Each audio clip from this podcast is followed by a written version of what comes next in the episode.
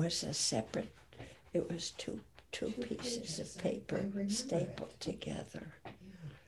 And I had them with me last night, and then I brought them here. And You it's, probably weren't even around here. right? no, it's not, I don't. Welcome, everyone. A Metal Glass. I serve as Director of Studies at the Barre Center for Buddhist Studies in Barre, Massachusetts. And I'm deeply honored to be introducing two heroes of mine who have inspired me for decades and have played such an important role in contemporary Buddhist thought and practice. Joanna Macy is widely regarded as the most influential eco Buddhist thinker and activist in the West. She's raised such important questions about what it means to be a Buddhist in a time of ecological and social unraveling, real growth society. How is Buddhist thought and practice called to contribute to the great turning to a life sustaining society?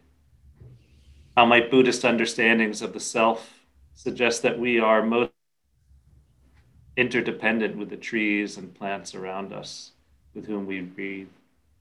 Joanna's work as a scholar of systems theory, an activist, a Buddhist teacher, an author, poet, translator, and for so many thousands of us, work that reconnects, Perfect. practices that support individual and social change, has had a profound impact on the environment, on the development of eco Buddhism.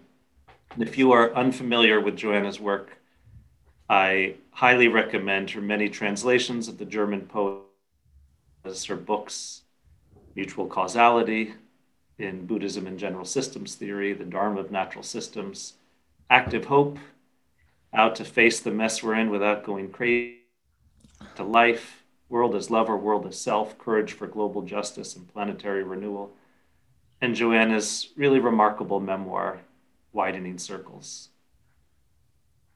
Stephanie Kaza, a hero of mine, has been working closely with Joanna for many years, including collaborating on the work that will be explored today, has been one of the four to contemporary eco Buddhism.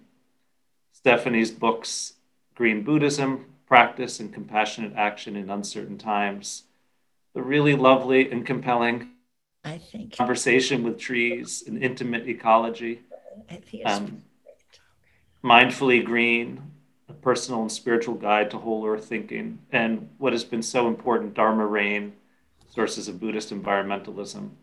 Her work has provided such beautiful and helpful resources for so many of us for whom responding personally, socially, and politically to climate change, species extinction, social inequality, inequalities of our Buddhist practice. Stephanie is professor emeritus at the Rubenstein School of Environmental and Natural Resources at the University of Vermont, where she taught for decades, integrating in her teaching as she does in her writing her background in science, education, and theology. We are also grateful is a teacher for us at the Barre Center for Buddhist Studies. If at any point in the next 90 minutes you are having challenges with Zoom, please email contact at buddhistinquiry.org and we'll try to help resolve them over email. There will also be a time for questions for Joanna. If you have a question, please type it in the Q&A box at the bottom of your Zoom. And please be patient as there will likely be more questions and there will be time to address them.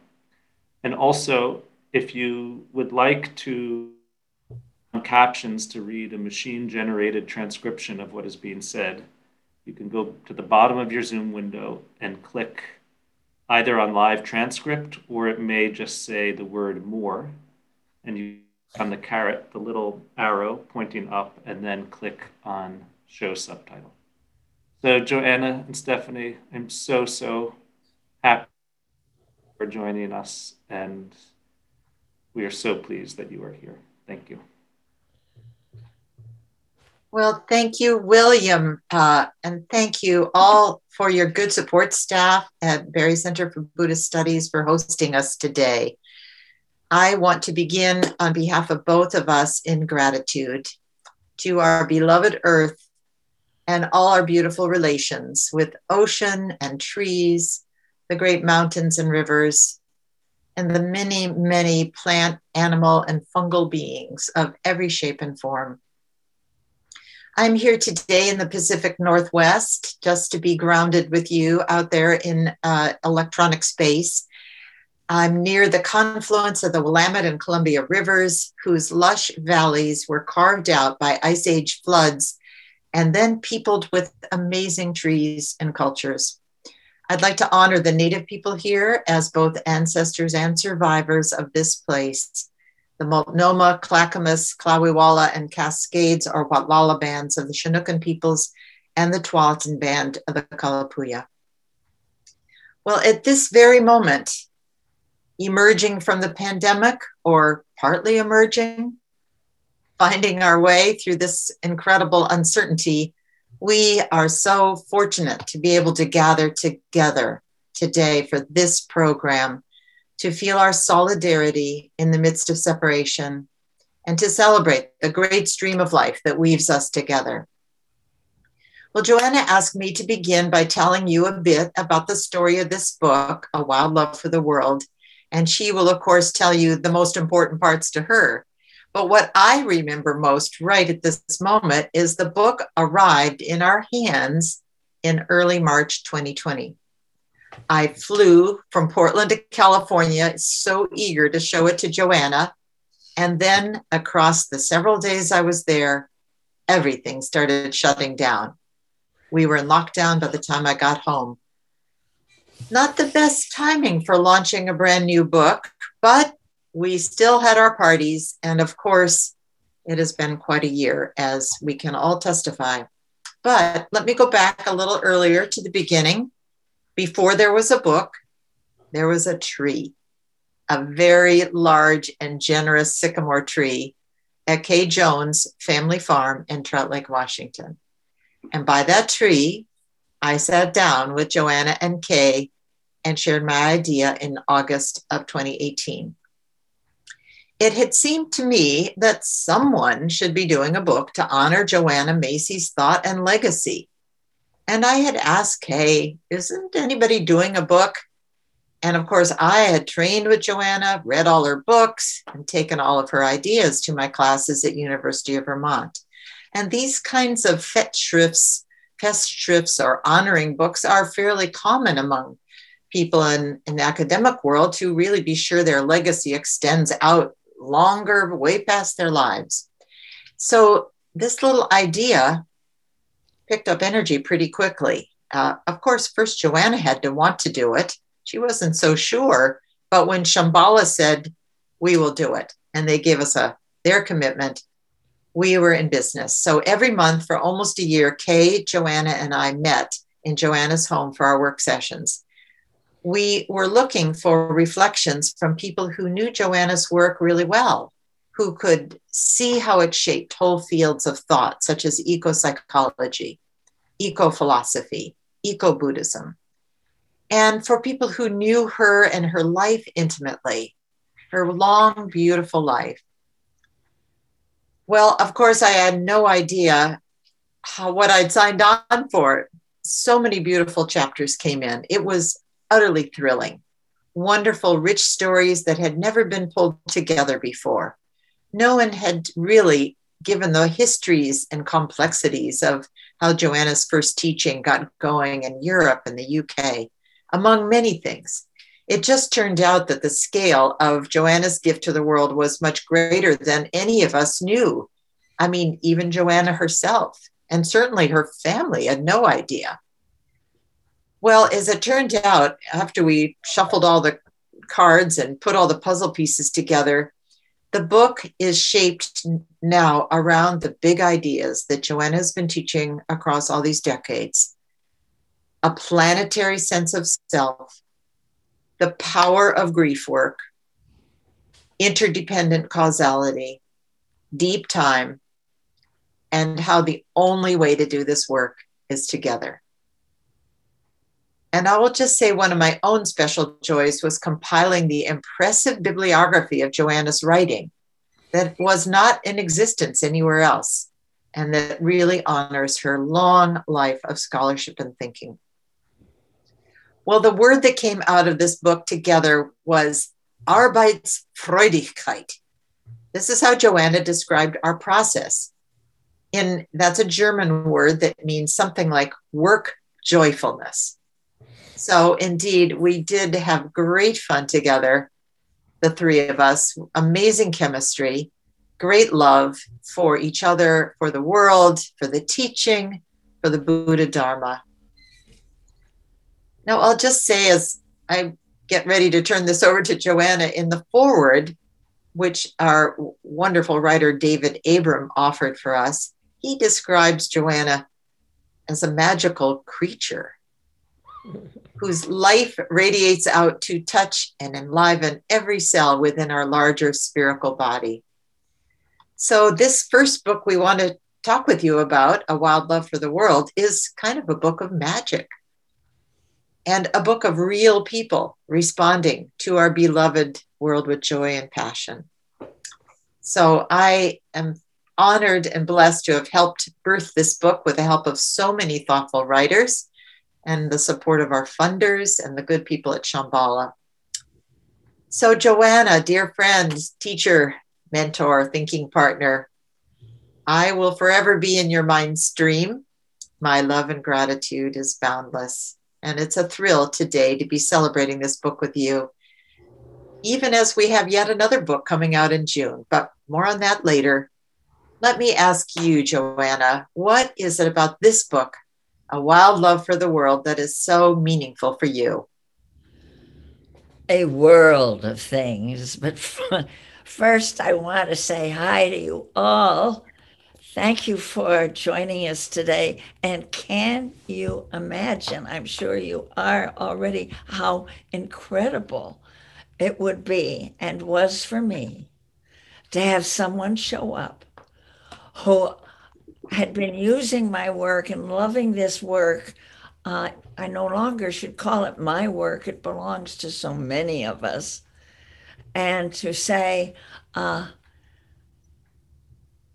Do you want to have a book? I'll help you do it. We'll pull this together. You've heard her describe it. I mean, that is a, a gift from heaven no in way did I ever imagine this. And the, it has been a romp the whole way through because we pulled it off right before the pandemic started. And there was a certain uh, lightheartedness uh, in that and, and sense of adventure and sense of it being a kind of, well, a party because I we were inviting us so many beloveds who from 40 years of the work that started out uh, despair and empowerment work. Out of my activism mainly in nu- around nuclear energy and its uh, lethal waste mountains of it uh, there was such anguish in me and that anguish built and tipped into a sense of enormous uh, grief for our world and for the future ones. That we were contaminating their world from here for the rest of, well, the life of the planet uh, because the uranium in depleted uranium uh, bombs that we use, projectiles, uh, that's half life is the age of our planet till now. Anyway, you see, I get off the track on my obsessions, but this one I'm going to show you if you don't have it, if you can see it, how beautiful it is. So, the things I love about it was first of all, uh, that Stephanie, this incredible woman whom I had admired from the time she was my student at Starr King through her years at uh, uh, Vermont and her awards there, and then this offer. But the adventures that came back to me uh, from these voices, uh, from Australia, from the UK, from Latin America, from uh, the Far East, from Russia, from Western Europe, from Japan, from China, from Korea. And it was like getting all my beloveds in a space together. And because once you share, for me, uh, once you share your heart, which is what the work asks you to do, share your heart in a way that is so complete because it's sharing how your heart breaks for our world and the future ones and the dreams of the ancestors as well. So uh, I uh, love this sense of a chorus. And wherever I go, uh, these voices, like all who take part in this work with me, and many, so many of you will be with me. So many of you who've done the work, you know what I'm saying. You know what I'm meaning. That how the heart that breaks open when we share for each other our deepest feelings about our beloved earth, and then find that uh, they're rooted not in our craziness, not in our mental disturbances, not in our uh, depressions or, but in our connection. We're letting, and something we find ourselves speaking, that connection. And that connection is like our earth speaking. Yeah. So this is these voices each have their own stories. Each have their own way of discovering that they are beloved of life in our earth and that earth can even yes, that can be experienced and is speak through us. For earth is alive in us. And at this time when she is so threatened, this feels more wonderful than ever to be able to speak. Yeah. And then I want to say that, well, for two things. I want to talk about the, uh, uh, what we call the epiphanies. This is a part of this book that I wrote. Now, with Kay's help, because we had to sort through, the idea came to us that this book really would need a little bit of my voice that the people would want to know. Here we did it with Joanna. Let her come with us into this adventure of sharing. And so they, I thought, well, well, it'll be those moments in my life that were turning points. And we called them our my epiphanies, uh, the appearance of the sacred. You can't create an epiphany. You cannot schedule an epiphany. It catches you off guard always, and it changes your life. And so uh, we thought up, I sifted them out, shook them in a frying pan, and saw that they were 12, and that fit two to a section or 10. Anyway, what were they? Yeah, there were 10. Oh, Yeah. yeah. Well, you know, I I exaggerate, and um, and the first one beginning when I was uh, sixteen, and uh, I wondered whether my editor would think that since it was before long before I'd heard of Buddhism and was uh, an enthusiastic young Christian, I uh, but a baffled one in this uh, epiphany. My editor, dear Stephanie, said, Joanna, this is where you learned your amazing trust in life. And that trust, that's right. And so that's what we called it trust in life. Uh, whatever happens, things are basically okay because I'm here. I've been given this life, I've been brought forward in this web of life. It's okay. We're okay. You're here. It's okay. We're here together. Uh, ha- having, and then it takes me uh, through my life. And I feel grateful to this book for having helped me uh, see and, and, and be grateful for uh, these moments these moments that happen to us all. You know, it could happen to you. You could stub your toe uh, this afternoon and something happened to you and you bump into something that would change your life. Be prepared for your life to turn inside out. Yeah, that's a great key to being awake. I remember now that I was so excited about the book that I didn't mention where I'm talking from. So I grew up in the East that was very important. I'm a child of the Eastern woodlands. But 20 some years ago, I came back to the state where actually I was born and lived till I was five, California, but now the Bay Area, and to Berkeley with my husband. My husband, Fran Macy, uh, who accompanied me through this work in the most wonderful way. And here uh, was I was here in the last 40 years. Did I say 20? It was 40 years, 40 years.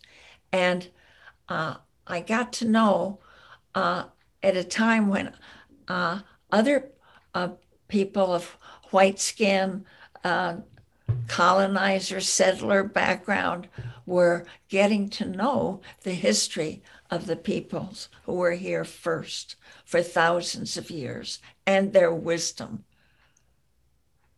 something of their character.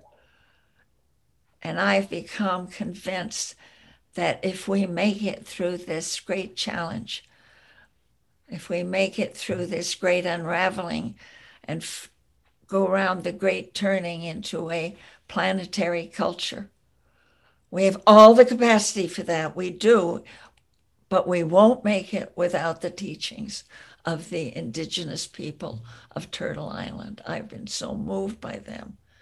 And those who live here and where I right am in Berkeley are uh, of the Ohlone people. It's been such a privilege to live and uh, to to know and learn from them.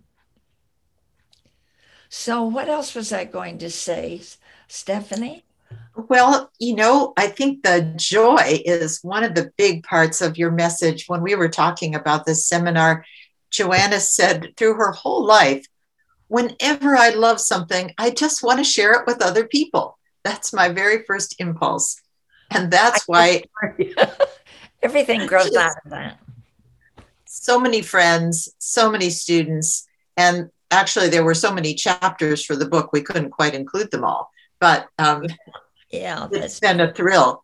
But you know, the other thing that happened was we couldn't stop working together.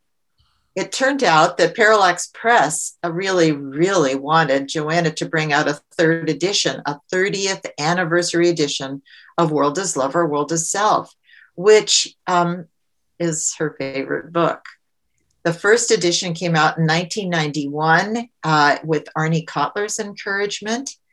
And then that was incredibly popular. She pulled together all these different pieces of writing that were uh, appearing in magazines right and left, because, of course, in the 80s, there were all these journals like Creation Spirituality and Yoga Journal, and everybody wanted something with Joanna. So it was a lot of material and uh, made a big splash. So Parallax brought out a second edition later, um, 15, 16 years later Well, when we started talking about this, uh, world is lover, world is self for today, for the pandemic, for today's young people, for today's activists, that was a big persuasion. You know, we we were all still in lockdown and trying to figure out, you know, can we work together? But um, the our editor, our the publisher at Parallax, Hisae Matsuda, said there is a new generation. They need to hear from you, Joanna,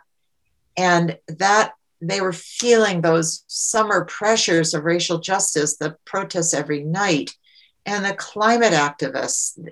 So we all summer long tried to think about how could we do this? How could we do this? And it was difficult because we were pretty isolated like everybody else. In fact, Joanna's door had a sign on it saying, Don't even knock, because she'll come down to see you.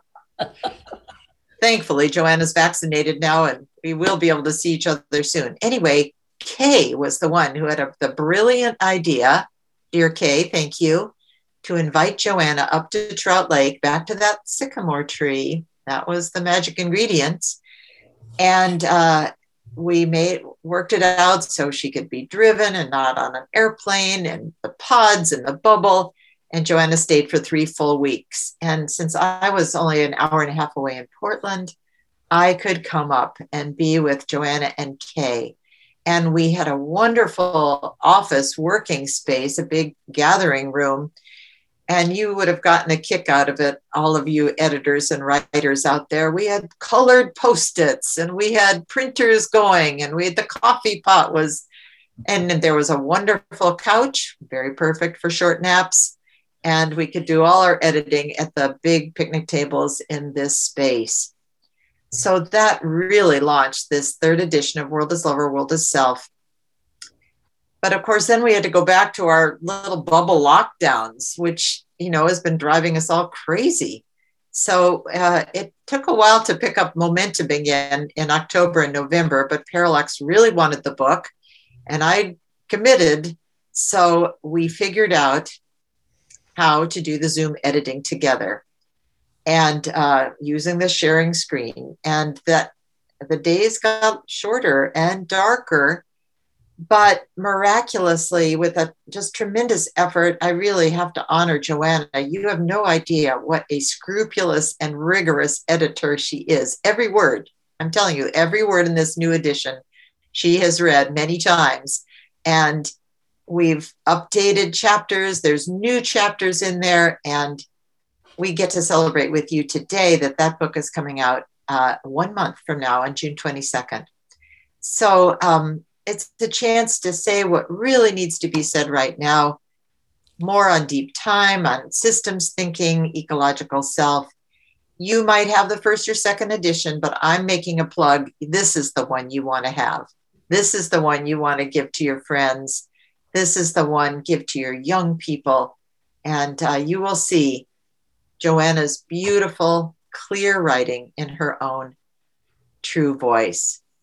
But um, Joanna, you wanted to tell the story about the title. Where did that title, World is Lover, World is Self, where did that come from? Well, it came from, I got to fencing over, this was over 30 years ago, but that uh, there were a certain world views that uh, in, surface in both cultures, countries, and religions uh, through time as in the way they see uh, the world.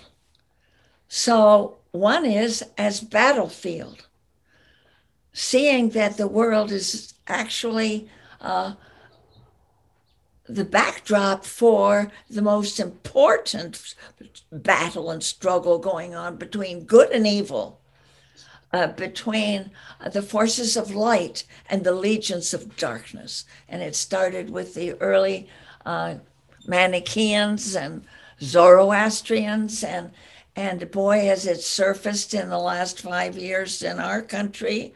Uh, you have to be on the right of, of the pure and the good, or you are to burn forever, or and uh, and it's actually creeps into our lives when we feel strongly. I certainly have quite a dose of feeling of my own righteousness, and that can surface in some snappy retorts I can't take back.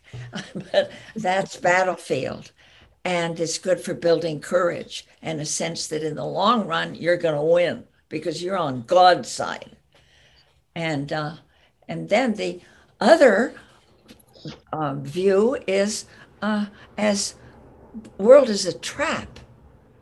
This world of messiness and suffering is one we really are prisoned in, but we want a path that will take us away from this to, it's usually up, uh, to a, a, place of serenity and purity. And uh, that creeps into every religion and every culture as well, even in Buddhism. Yes, it's there a little bit. We want to ascend from this turmoil to a tranquility and hang out there. But um, so those two, and then come World as Lover, which is true.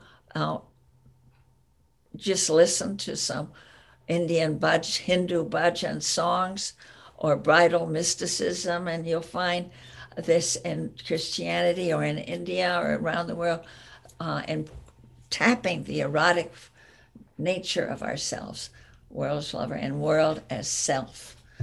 And that is part of like the beautiful sense of thrill and identity you felt I felt this morning walking out the front door. Oh, this is like and and uh, the deep ecology guru uh, Arne Naess calls the ecological self, and what is encouraged by knowing our planet is an open living system and we are it's our larger body. And so that sense of unity and safety forever and creativity. So uh, after giving a talk on this uh, the editor of parallax press drove me home and said write a book about this book of essays he'd been with me in a whole season of talks in my house about Buddhist social ethics. And so we threw it in and we made a, a and it's become my favorite book. But we I left out, I, we talk about it, but we skipped world as lover, world as self is what we find our resources in over and over and over again. You know, I want to highlight, Joanna, that one of the key parts of this book is a kind of um, primer on how to think about um, Buddha, the Buddha Dharma and systems thinking together. And you are the leading scholar of that from way back from your beautiful doctoral dissertation, my favorite book. Yeah. And um, one of the chapters that you've been really working with lately, looking at those two perspectives, Buddha Dharma and systems thinking, is the one on self and society. You've been talking about how radical it is and how filled with social justice the Buddha Dharma is. And I, I thought maybe you'd want to highlight that part of uh, World as Lover, World as Self, though there's also wonderful material integrated back now between the editions in Knower and Known and Doer and Deed. And mm-hmm. I think you'll find this the best um, uh, place to find this food for the mind, as we called it. But what about that radical nature? Yes, and and, and I, you will remember uh, this erupting in us and my such excitement that I danced when we were talking about it up at the working together. That when you bring systems thinking and the Buddha Dharma together, which, my friends, are the only bodies of thought other than indigenous thought worldwide that are non-linear. And so it's not considering them together, they interpenetrate and uh, the and lead you into a view of reciprocity that this reciprocity at the heart of life this give and take accompanies you on almost every aspect of what you're doing. So you uh, go out and act for the sake of something, thinking that it's going to be really uh, such an act of self sacrifice. Hardly, because in this reciprocal world, the earth or whatever you're engaging with, whether it's San Quentin prison or uh, a, a uh, lawsuit on, on, on nuclear waste, the earth comes to meet you, or the forces that you're defending, that you're acting for, come to meet you and fuel you. So that you are every step when you take a risk, oh, this is going to be such a, but I'm noble. I will force, I will go out and save the world. Then the world steps right in and picks you up, and and you are in the hands of of uh, larger hands of life, the loving hands of life that give you uh, rewards for everything that you pay out, everything that you give. And it's beautiful to see how um, systems theory with the scriptures of Buddhism and the practices and meditation uh, bring this forward.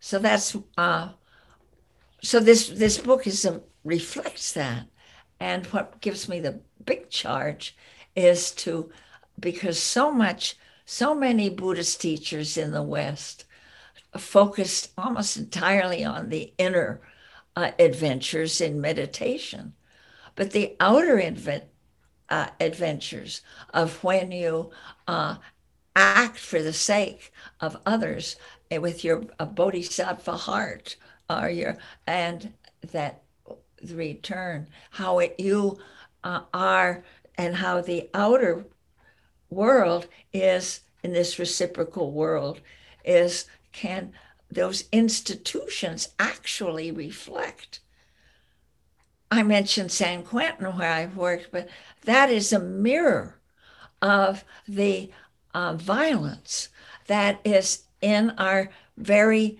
criminal justice system. Our need to punish the violence in that it's just it makes so much clear and um, and it also shows from the buddhist life what he did what he saw in the caste system and how he light almost lightheartedly just welcomed anybody in and he was runaway slaves soldiers AWOL outcast dark skinned, all the people. And the Brahmins were very nervous and kind of, and the upper castes were very condemning. And he, uh, they tried to everything to scold him or make him laughing stock. And he just, but his, the Buddha Dharma uh, is reflected in our if in our minds in in the in the any rate, um, I'm over talking this, but you can see that my enthusiasm is uh, when you open the book, you'll see why I get so enthusiastic about this. Well, you've recently given some seminars on socially engaged Buddhism for Upaya Zen Center and Naropa University. And it's based very much on exactly this, you know, the radical nature of the Buddha Dharma a sense of emergence and co interdependent reality that things just arise, but they arise in a social context. We are mm-hmm. not just little individual bubbles floating around. We're actually affecting each other, right? Yeah. So, how about those early ballot boxes? And that's right. Crazy yeah. what Buddha was doing. That's right. Uh, there was uh, just in the last century from Indian Bengali uh, political scientists going back and in their research uh, and research in the text preserved in the Vinaya and the uh, uh, scriptures of the uh, discourses that the um, order which we call think of as a monastic order, uh, he called it Sangha, but he grew up in a, he, that's the Buddha, grew up not in a monarchy where he taught, but he grew up in a tribal republic, which was self governed by a, a- an assembly. And that assembly, assembly was called a Sangha. So when he wanted a place for his followers to live and to work and to uh, transform their noggins, their heads, their minds, their lives, he said, let's make a Sangha. And then he had rules of we must talk, not just sit in silence. Uh, we've got to we've got to have uh, uh, and you must attend the meetings, and that was very clear. And that if we don't agree, if we have discussions, let's talk it out. And if you uh, and we're going to, if it issue is important, we'll take votes and ballot systems. So these 19th century s- scholars uh, have found that this is the, to their knowledge, the first recorded use of ballots and voting in human history. And that was in the Buddha Sangha in his lifetime. And with that also was the uh, uh, uh, process. If you disagree, then there's this uh, practice. Uh, I forget it was something beta, but uh, that's okay. You have a different view. Everything is relative. You know, the problems we get into is when we think we're absolutely right. So, just if you feel they have a different view, move down the road. And so they go and have their own Sangha. So they're not arguing all the time.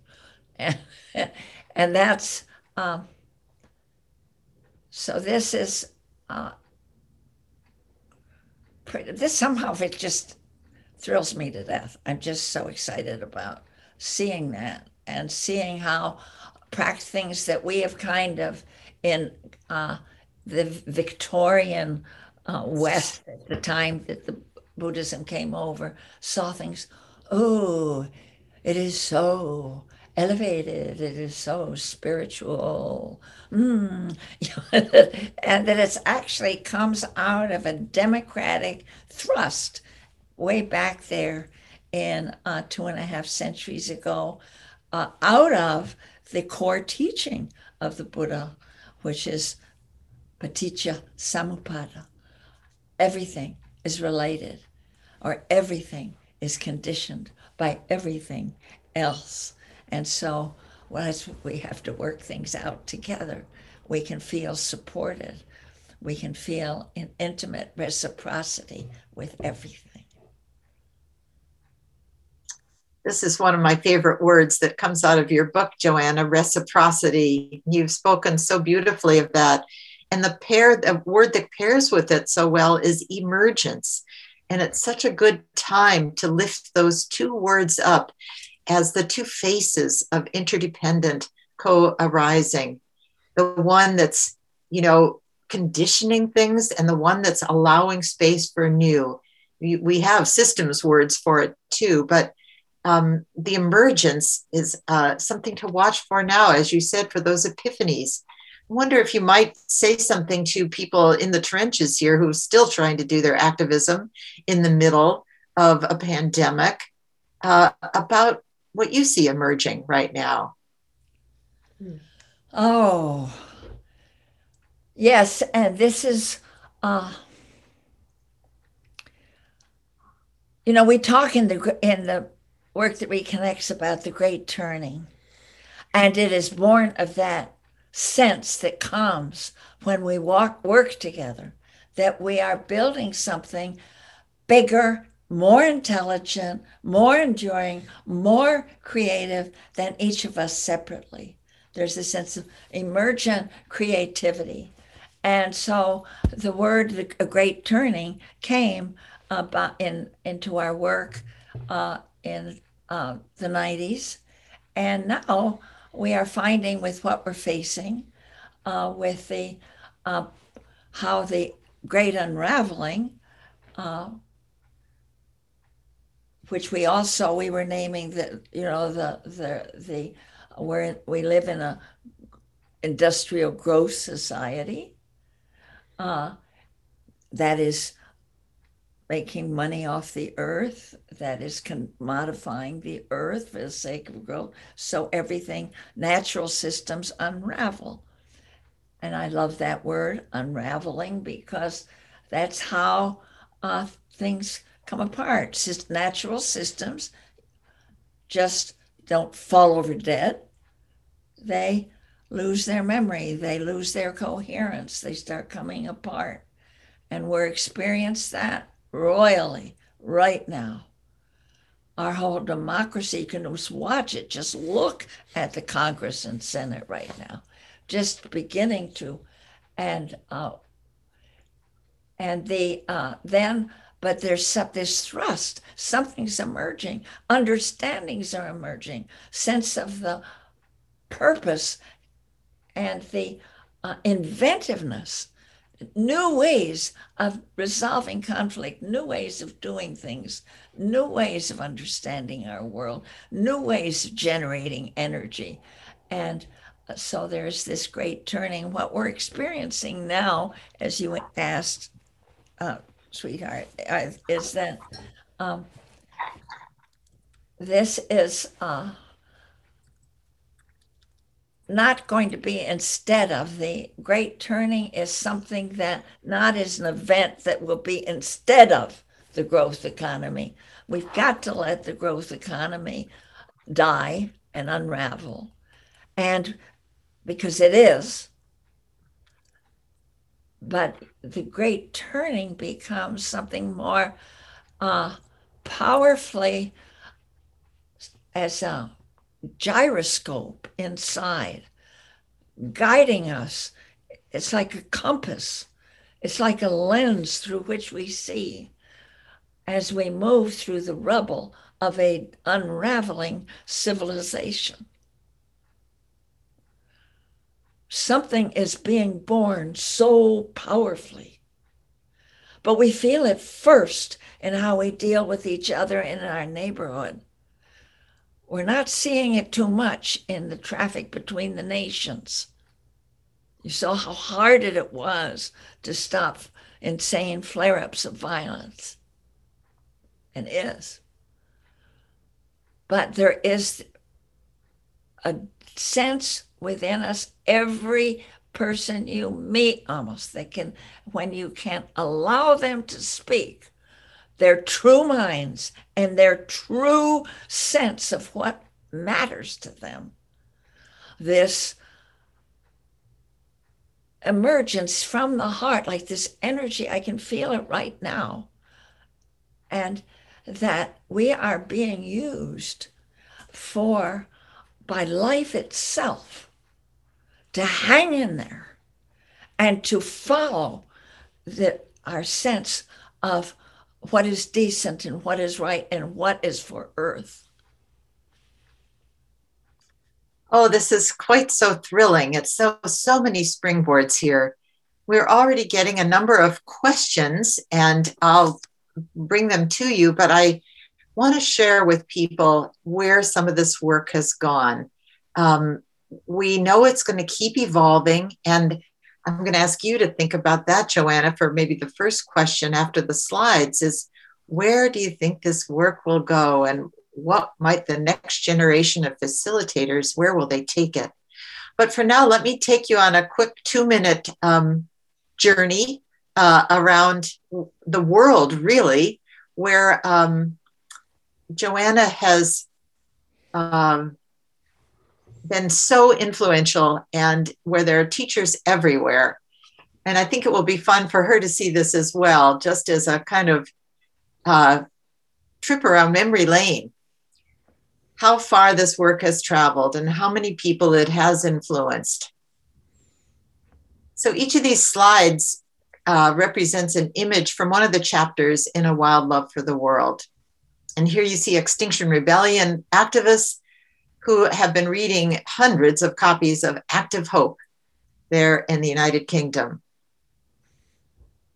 In Sri Lanka, one of our writers, Paula Green, and her Karuna Center worked across religions in an interreligious council, drawing on the Sarvodaya principles.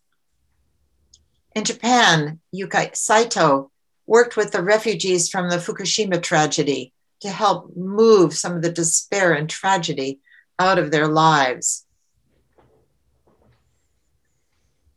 They managed to put on a retreat for a good number of people to do this work together, to boost everyone's spirits, um, to move the place forward. Australia is one of the places where Joanna spent many weeks on a number of tours, and almost all of today's uh, serious activism in Australia has been influenced by those early visits and all the teachers that were spawned there. Here in Byron Bay, that one of the joyality circles, meeting, talking, breathing together. Even in Israel, where we wish for peace today, uh, one of the teachers of Joanna's work led a very large retreat um, near Mount Tabor. So may this slide send peace from us to them to hold that ceasefire. You might not have expected that this work could have traveled to Africa, but Liz Hosken took it there where she helped support a program called Earth Jurisprudence. And people are there named as sacred natural site custodians as a way of doing the work that reconnects and caring for the land, the beautiful earth in their pieces of Africa. In Australia, a lot of the focus has been on water quality and uh, protecting the waters. Of course, they're quite strongly affected by wildfires as well, but getting the young people involved, transferring all this systems thinking and an on, uh, on in hand uh, approach to experiential learning. So they fall in love with where they live. One of the most poignant stories is the, of the Hibakusha survivors um, of the atom bombs. And Kathleen Sullivan has worked with them and brought their stories and those people, a few of them still alive, to her academy. And this here they are out on the Clearwater Sloop, um, going to the Indian Point nuclear power plant learning together. Now dead. Many of you have done the elm dance. I could do it, I think, every day of my life and never get tired of it. The beautiful song, the beautiful witnessing. And um, here's a large group in, in Germany calling out the things we care about, something Joanna and Fran brought back from their travels and have shared with so many. Now, this work is not for any particular age group or cultural group or country. Young people have responded beautifully to this. Their hearts are so full of despair. They are they're so tender. They, their hearts are broken and breaking all the time. So to give them a chance to speak in this truth mandala, it means so much to them to be authentic with each other. And even at the graduate student level, these same principles have been getting incorporated into some of the programs on contemplative psychology. Now, one of the newest places that the work has been going is to the global south, to Mexico, um, where new questions come up about points of view and other sacred stories. And they're getting incorporated and transforming the work as they go. And, and also moving to the east, to China, to a population that um, is so receptive to this work. And right in Joanna's backyard, Canticle Farm is one of the hubs of this work, a residential area supporting each other to support their local communities. And I'll just end here with a couple slides from Colombia uh, with the program called Reconectando. This is the trust walk. You see people with their blindfolds on in a, in a rainforest of Colombia, making uh, support together and doing some truth and reconciliation work. Really astonishing uh, what they've been able to do there. Well, that's just a little glimpse uh, to show you around the world. And Joanna, let's come back to you with this question of how might this work evolve? What are you hearing from younger facilitators? What would you like to see as this work goes forward into the next generation? Well, there's so much, but I'll just single out uh, one uh, shout out, one phrase, one notion that uh, I hear and that has caught me, uh, and and it is planet people. That what we dream for and what is emergent is a sense that what we really are is what can shape our planet and keep our planet alive and and verdant and that is when we recognize that we are a planet people.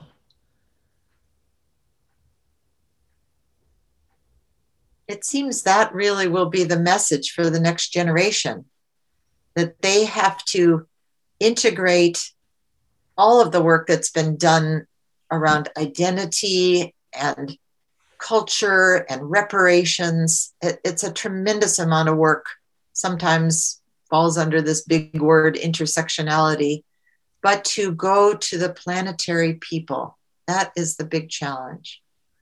And just, I would love hearing from a, uh, a colleague uh, her notion that realization uh, that uh, the pandemic plays a role in that, that the pandemic has demonstrated in spades that we uh, belong to each other. We're not separate what affects one affects the other.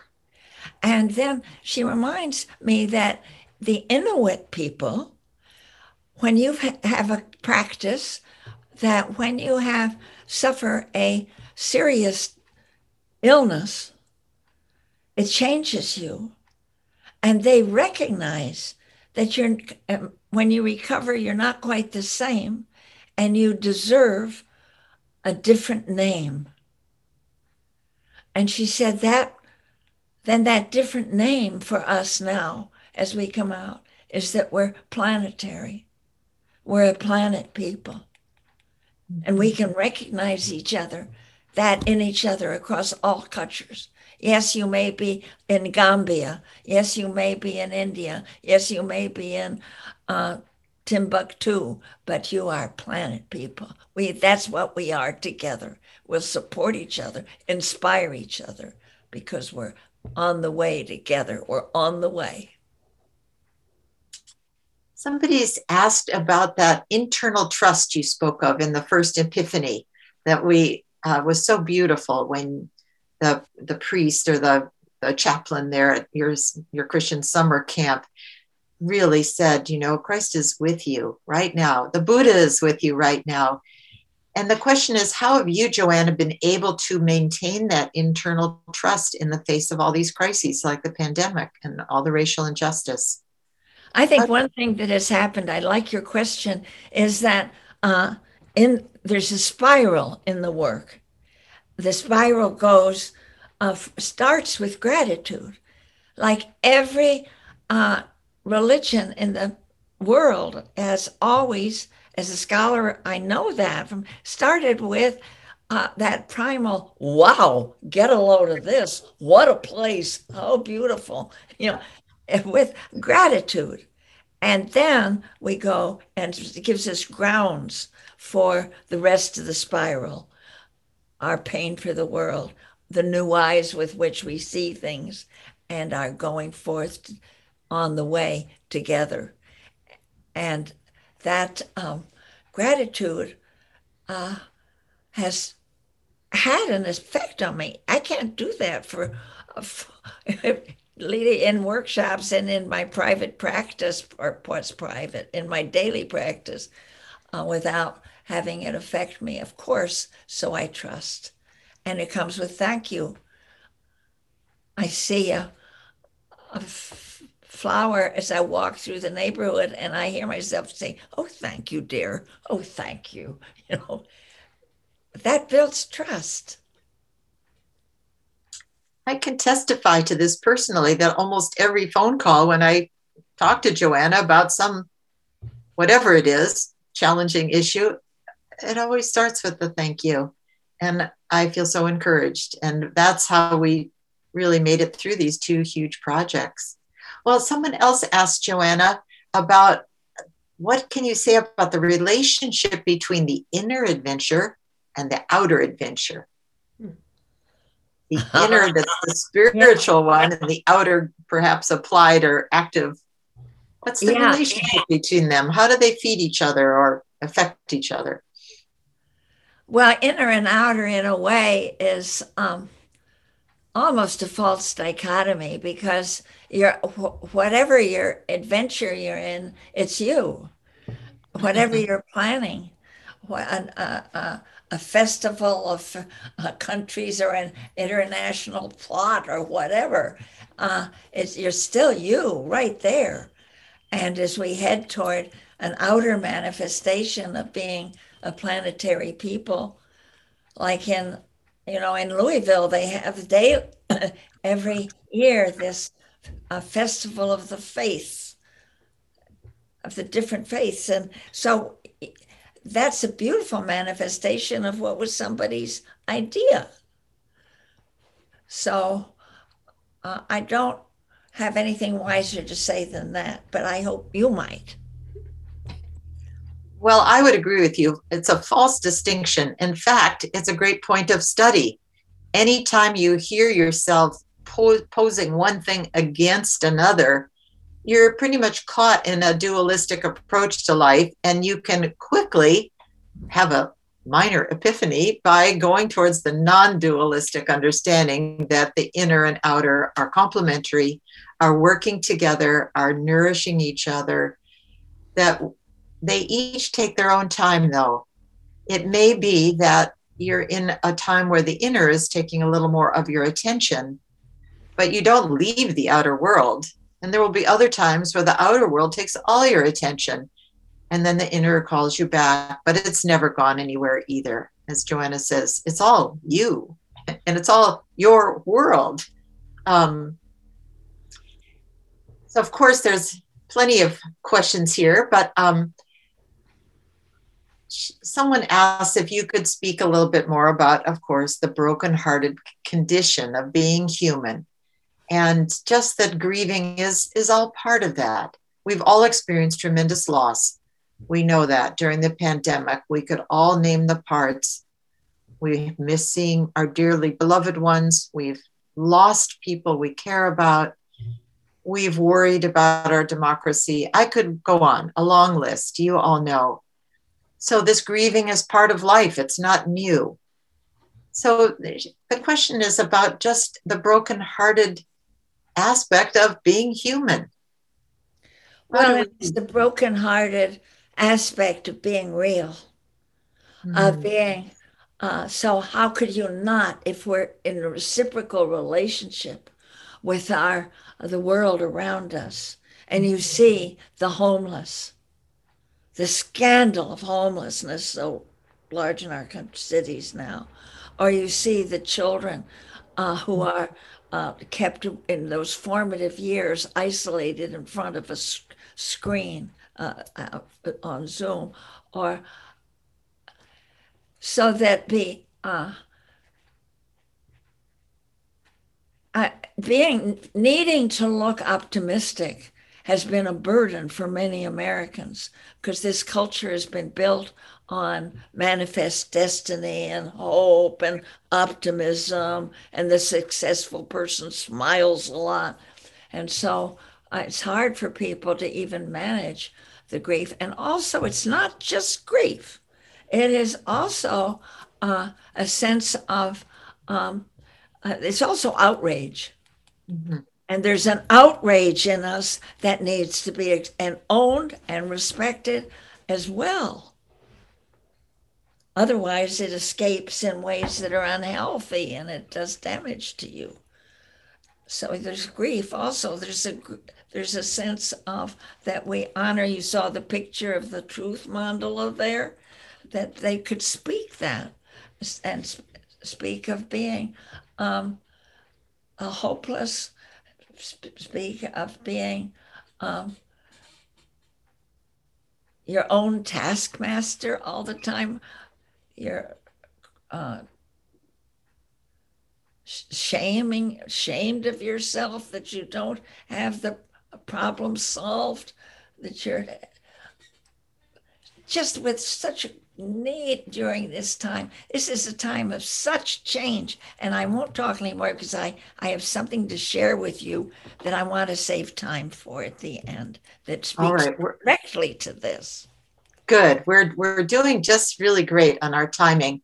And I think we can fit one last question in because I know this is something important to you. The Buddhist concept of heart mind. You know, you those two words, sometimes we talk about heart and sometimes mind, like they're two different things. But in our book, we have heart uh, uh, hyphen mind. Why is that?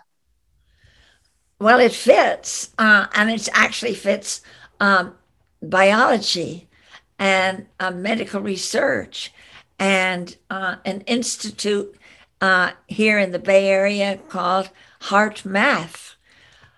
You see, there are more neurons around the heart.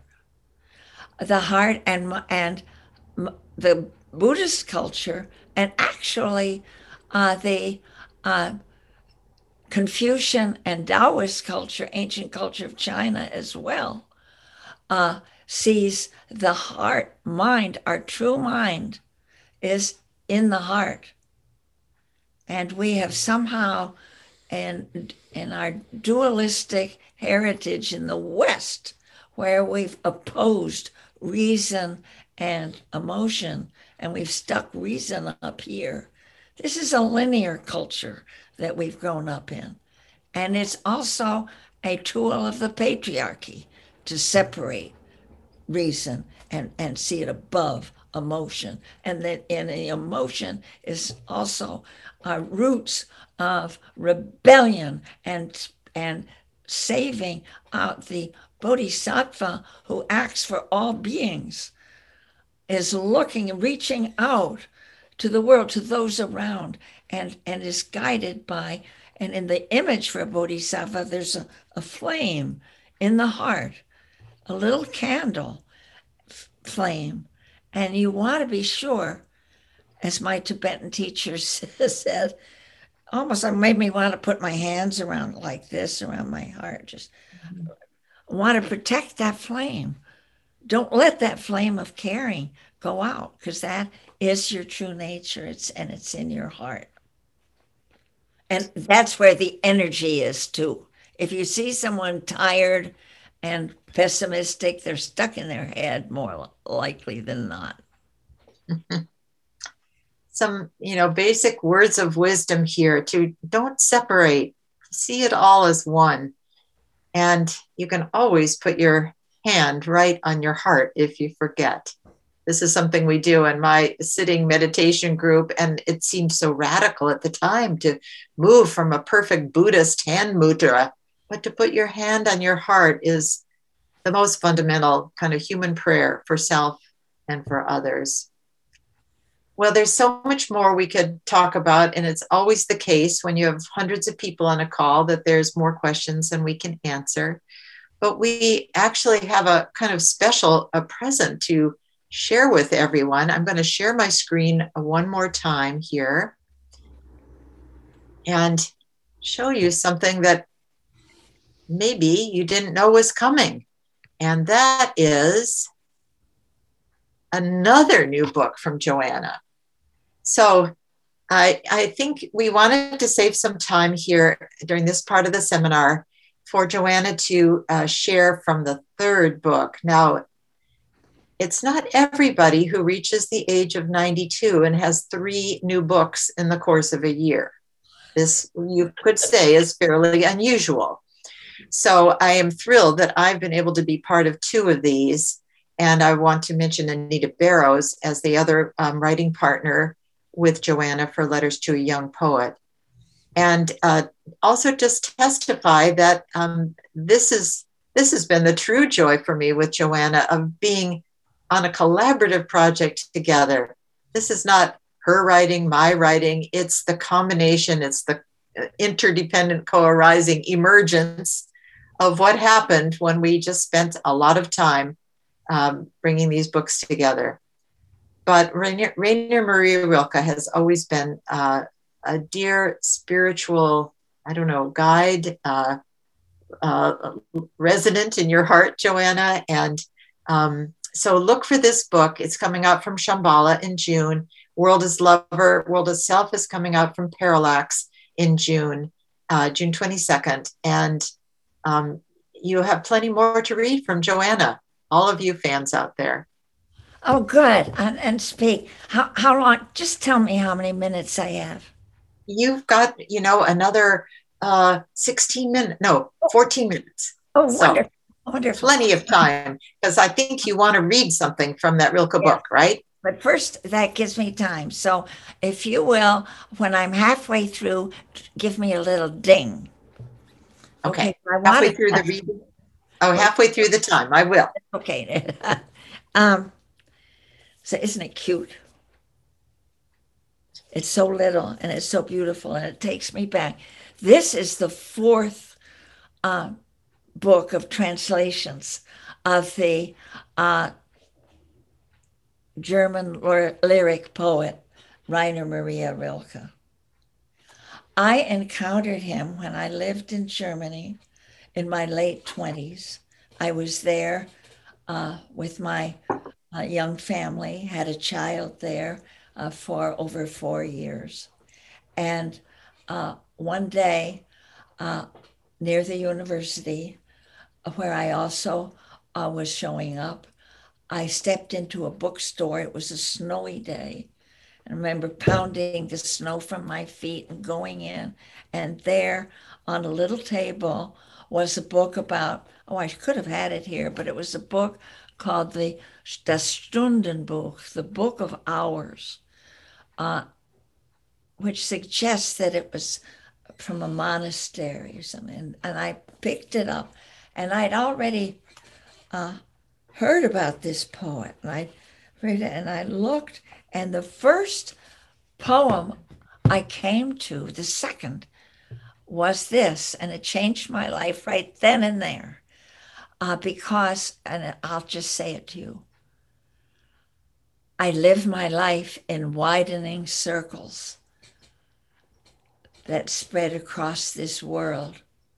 I may not complete this last one, but that is my intention. I'm circling around God, that primordial tower. I've been circling for thousands of years, and still I don't know. Am I a falcon, a storm, or a great song? Well, that mattered to me to suddenly get that image, and it felt right in my heart because my brain thought that my spiritual path was linear, that it was going towards some perfect city on a hill, shining on a hill. And I had wandered and I'd had adventures and I'd failed. I'd walked out of my course on theology. I had left Christianity. It didn't fit where I was. I was, so my life had broken up.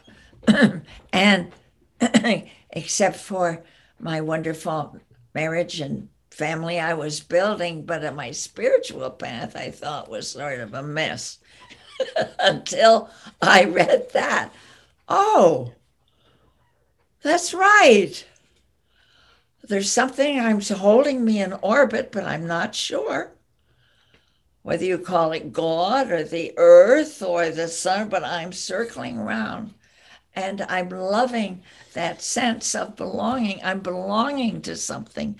I'm in, in orbit, I'm in service. And uh, so then uh, I loved the poems and tried to translate them, but I was trying to imitate rhyme and reader. Now, those of you would like to write poems or translate, uh. I was defeated by uh, rhyme and meter. It was okay in German, but not in uh, a 20th century on 21st and 21st century Western culture that is bathed in broken into uncertainty. And if and so that groping sense of we're still finding our way uh, is not served by rhyme and meter and, and authenticity. So uh, I learned that just at the time that I met a wonderful woman who psychologist but also a translator and also a poet herself. And i said wait there's one poem i want from rilke that i've got to give to my activist friends and so she helped me with that. We did it together. Uh, my german was a little more up to date or fluent and uh, we brought it out. And rilke and because rilke had lived with me he lives with me all the time. So now we, as our, we translated the Book of Hours, we translated the Duino Elegies, we translated, then we put out a, a book of daily readings, and now we have um, this. And I want to read to you because we were talking about uh, planetary people and the thought of facing something huge, uh, climate chaos, facing that, and the collapse of an eco- uh, the economic order at the core of our civilization. That is tempting to make us cling to the normal, to uh, the past, to what's familiar. And, and this is perfect, Joanna. You're just at halfway. So your timing is excellent. Okay. Oh, good, good. Uh, thank you, dear heart. Um, and so we're tempted, and we can see that in everybody leaping into their cars and new traffic uh, jams in the, in uh, the Bay Area. But it's so it's so it's tempting to deny our inner uh, unrest and our feelings of anguish for our world and its beings. And Rilke, why I want to end with this, because not only to uh, advertise this exquisite little book, exquisite to me, I don't want to be excessive here. Um, Rilke speaks of that, this, in his eighth letter. Now, he, these letters to a young poet. The young poet is 19 years old. He's a military cadet in a military academy, and uh, he w- has written some poems, and he thinks maybe he should be a poet, and he wants to consult uh, um, someone who's just published a poem a book that he likes.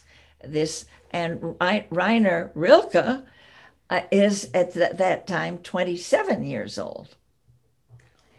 Uh, but is he? Uh, I think it may be the first person who's asked that because he he begins to act like a pundit often, as if he's very wise, very wise about it. But that doesn't sneak into this. By the time in the first yeah, in the first letters, you can see that he's uh, beginning to, you know, uh, pull rank on on on the young man, but now he talks from his heart, and it's from Sweden, and the cadet he's answering a letter. I oh no wonder I'm squinting. I'm putting on my glasses. Ah, um, seems to have been complaining and uh, uh, complaining about his troubles as if they were only personal, as if they, and so uh, maybe we tend to, under strain of what we see happening to our world, think that what's ex- express that in our outrage against stubbing our toe or something. But we're caught. So he says now in this letter I want to talk to you for a while, dear Mr. Kappus. Although, of course, I've hardly anything useful to say. And so then he goes on. If it were possible for us to see further than our knowledge reaches, perhaps we would then bear our sorrows with greater trust than we do our joys. For these are the moments when something new enters us, something unknown. Our feelings go silent. A quiet arises. This new thing that no one knows stands revealed in our midst, hushed.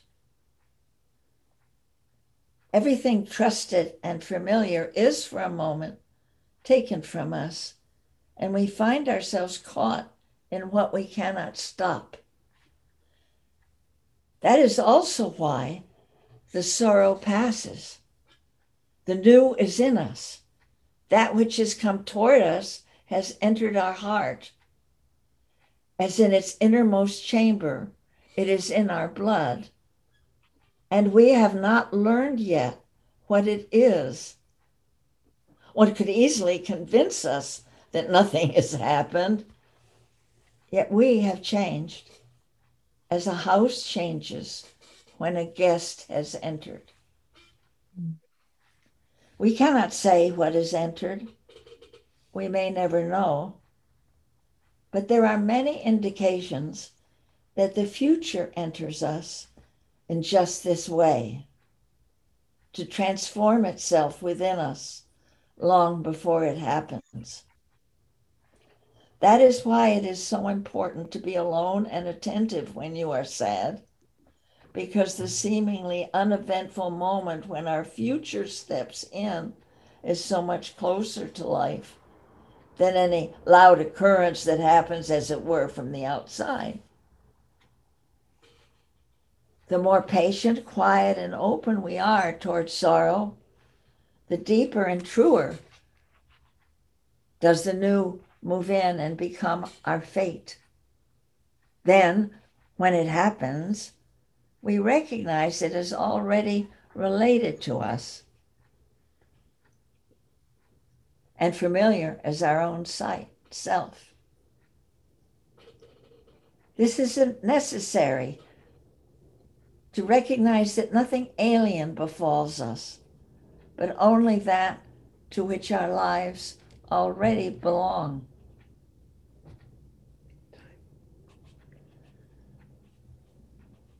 We will eventually learn that what we call fate doesn't come to us from the outside. Because so many haven't lived their calling, their lives seem lived without conscious intention to them in their confusion, the arc of fate resembles nothing they've ever known before, just as for so long we were mistaken about the movement of the sun in space. We are also mistaken about what lies ahead of us in time. Strange feelings and almost unimaginable imaginings now arise among us they bring strange, um, but also that is necessary for us to experience, even essential. We must accept our reality in all its immensity. Everything, even the unheard of, must be possible within us. This is, in the end, the only courage required of us the courage to meet what is strange and most awesome.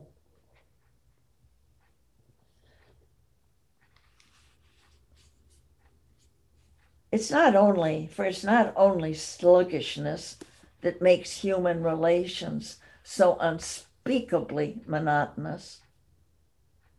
It is the aversion to anything new, unforeseen experience we are not sure we can control. but only someone who is open to everything, who excludes nothing, even the least, least explainable, will experience a living connection to others and will from that create his own authentic existence. For it is we who assign to our own existence a greater or lesser dimension. We try to make things safe for ourselves. but it is insecure, insecurity that is so much more human and that brings forth our human strength. We have no reason to fear our world, no reason to distrust it, for it is not against us, our world. If our world has fears, there are fears. If it has an abyss, it belongs to us, that abyss. If dangers appear, we must try to love them. And if we will live with faith and the value of what is challenging, then what seems most difficult will become our truest and most trustworthy friend.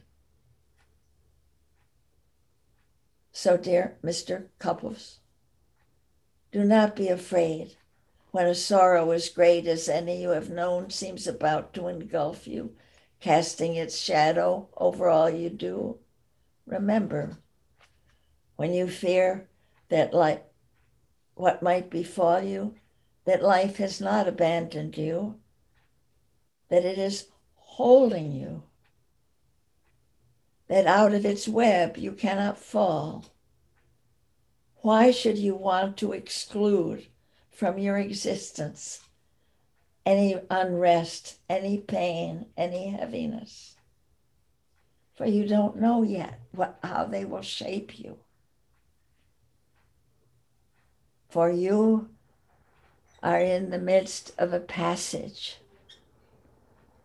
and this passage brings transformation. Oh, Maybe- Joanna, Maybe transformation to a planetary people. Yeah. thank you so much for reading that. That is your first sneak preview of a really beautiful book to come. We're going to close with a dedication of merit, but first I want to turn it over to our host, William Edelglass. Thank you, Stephanie. And thank you, Joanna. From the Rilke speaks to so much of your work, Joanna, the way that all our emotions and we feel connects us so deeply and is a possibility for opening and transformation. And I'm so grateful for all you have given and environmentalists and to me personally over the years. You really had such a profound impact on my life. So I wanted to thank many of you who are registered for making an offering to Joanna and Stephanie when you registered. As many of you know, at BCBS, we do not contract with our teachers. We invite teachers to offer freely. And it's still the case that our teachers need to sustain themselves with food and housing. And um, we trust in the generosity of students in our programs to to do what generations of Buddhists have always done, and that is to sustain the community and sustain the institutions and teachers who offer the teachings.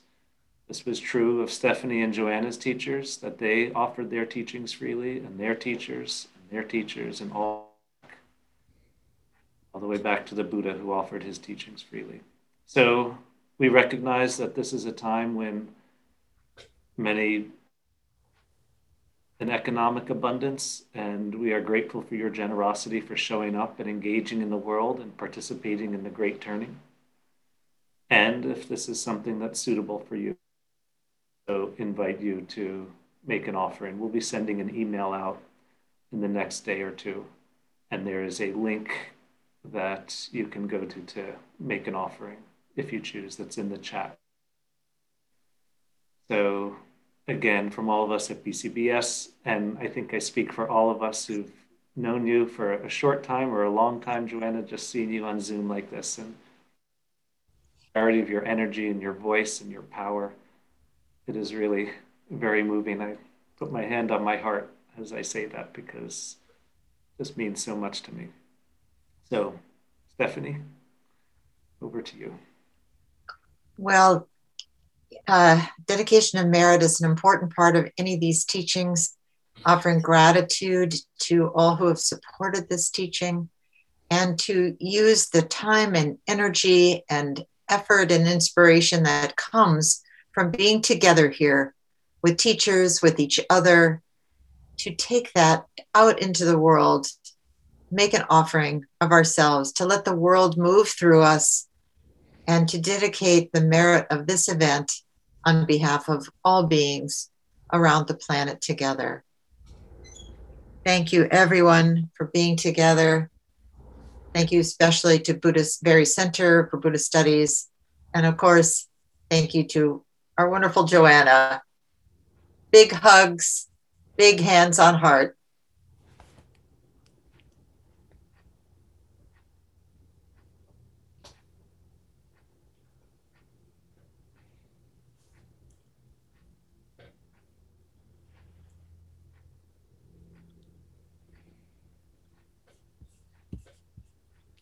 Say to leave. Yep.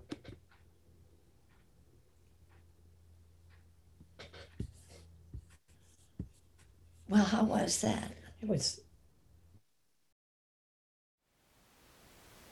Thank you for listening. To learn how you can support the teachers and Dharma Seed, please visit dharmaseed.org slash donate.